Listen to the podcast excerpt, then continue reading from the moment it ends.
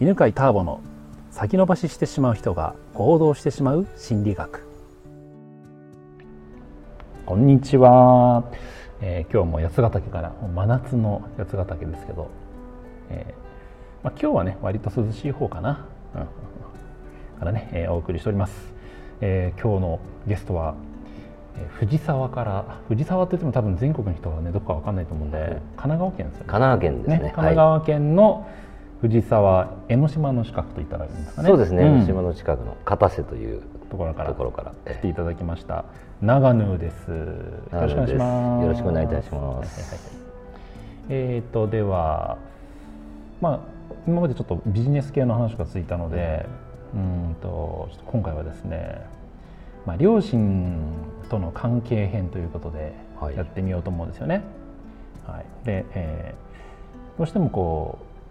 ビジネスやるにしてもそうなんですけど両親との関係っていうのがこう対人関係の基礎になっているのでそこ解決、まあ、した方がしないと成功できないわけじゃないんですけどした方がスムーズに、えー、解決あの成功できるので、えー、そこをね今日はお話をしていきたいと思うんですがでは長野、はい、はいはい。ちょっとあの、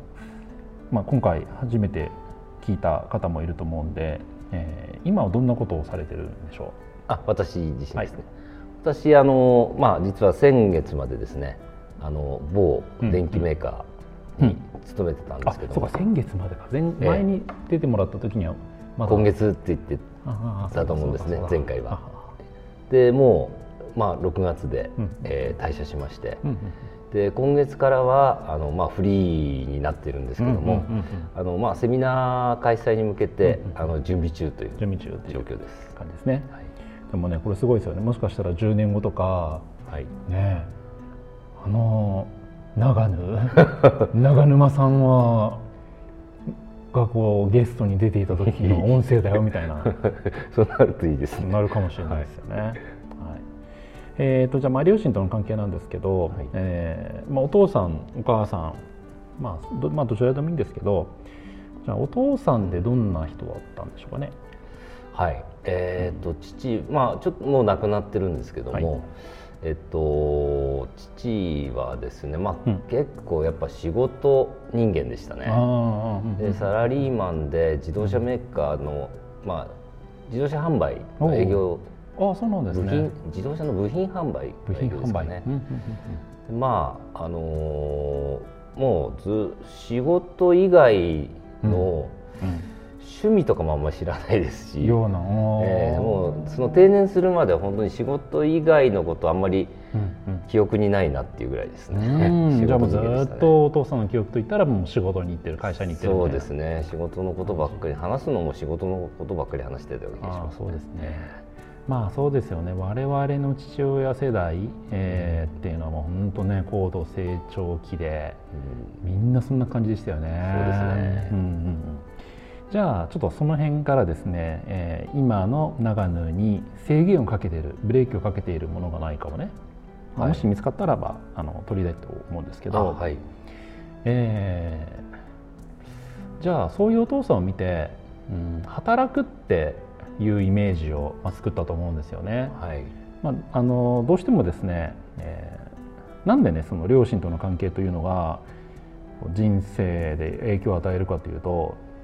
子供は無意識のうちにお父さんお母さんを見ていろんなことをこうなんていうのかな、うん、見て学んでいくんですよね。はい、見て学んでいくんですけど日々見て学んでいくからあまり言語化せずにもうそういうものだみたいなうん、っていう景色みたいな感じでずっと覚えていくんですよ。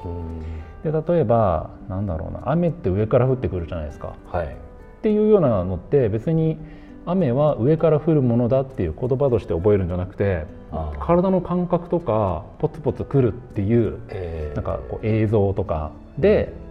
覚えて学習していくんですよね。うん、うん、でまあ雨は上から降るっていうのは別にそれを持ってても問題ないんですけど例えばお父さんの姿を見て働くってこういうものだっていうのを、雨みたいにしてこう学んでいくとそこから離れられなくなるしそれがいつも基準になっていて、えまあ、子供にとって特に男の子ってお父さんって憧れの存在じゃないですか、うん、だから基本お父さんみたいになろうとするんですよ。なるほど、うん、特に親になると結婚したりすれば結婚して夫になるとお父さんみたいになろうとお父さんみたいな夫になろうとするし、で子供ができればお父さんみたいなお父さんになろうと。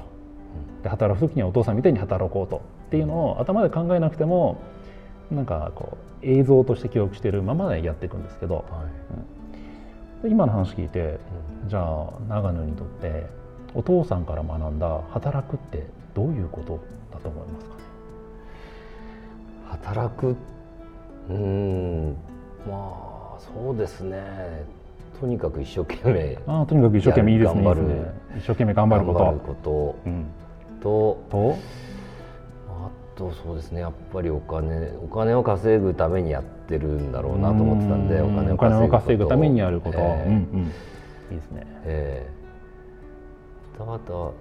うですね。あとまあちょっとうちの父親はだいぶちょっと怖かったんですけど、うん、あの一回会社の人が家に呼んで遊びに来たことがあった時に、はいはい、それは今でもよく覚えてるんですけど、うん、うちの母親に対して「うんうん、お父さん大変でしょ」って あ長沼さん大変でしょ」っていう。で家では全然大変じゃなかったんですけど会社では相当なんかこう厳しいタイプだったらしくて。えお父さん大変でしょうっていうのは誰が言ったんですか部下お父さん父親の、うん、まあ多分若手下にいる若手の人が、うん、お父さんが多分会社で相当きつかったんだろうなという感じで家できついでしょっていう感じで。誰がきついんですか？多分母親とかが、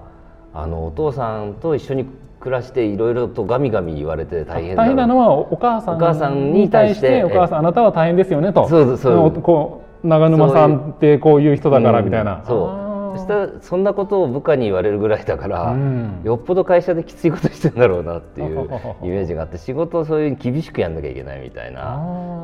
のがいいことみたいなそういうちょっと いいことではないんですけどあんまりその時いいとは思わなかったんですけど、まあ、そういう働き方してるんだなっていうのはちょっと子供心に思ったことあります、ね。あいいですね、えー、まあ、3つ出たかな。そうです、ね、えっと、1つ目は一生懸命頑張る、えーもう一つなんですお金のためで3つ目が、えー、厳し厳しくする、えー、もしくは厳しくしちゃいけないと思ったかもしれませんね。そうですね。あんまりいいとは思わなかったですねその時には。ということは、えー、多分あれですね反面教師的に、えー、えー、自分が働く時にはなんかこんなふうに部下とかに、うん、そうですね。言われないようにしようと思ったかもしれないですね。そうですね、うん。まあ、こんなふうにあの理想のモデルにする場合もあるし反面教師的になる場合もあるんですけど、うん、どっちにしてもちょっと行き過ぎてしまうことあるんですよね。うん、うん、で今じゃあ3ついった中で自分に今の自分に影響を与えてるものがあるとしたらどれですかね、はい、えっ、ー、とですね、あの3つ目ですかね。やっぱ結構反面教師というかあんまり私はなるべく周りの人に厳しく言わなくても動いてもらえるようにとかっていうのをちょっとしてましたね。なるほど、えー、いいですね。じゃあまあ反面教師で自分はなんかこうきつく言わなくても動いてもらえるようにしようとして、えー、まあそれでうまくいった面と問題が出た面があると思うんですけど、うまくいった面としてはどんなところでうまくいった面としては割とまあどうなんですかね、まあ、周りの人から話しやすいとかまあ、相談事とか受けやすかったり、割と、あの何でも言ってもらえるっていうところは良かった面かなと思います。じゃあマイナスの面としてマイナスの面はやっぱりちょっと緩い感じなんでえっとなあなあになってしまうというかやっぱりなんかえー、きちんと目標が達成できないとか、うん、期限が守れなかったとか、そういった少し緩い面が出ちゃうところはあったかなと。あ素晴らしい、もう気づいてるとこは素晴らしい。ですね。あではそれは多分ねこれからビジネスやっていく上で、はい、えー、問題になると思いますので。はい、はい、そのちょっとなあなあなってしまうとか、はい。うん、なんかこう傷厳しいことが言えないとか、えー、っていうところを次回じゃあ解決していきましょう。はい、あはい、はい、ぜひ、はい、ありがとうございます。よろしくお願いします。はい、この番組は犬飼ターボ、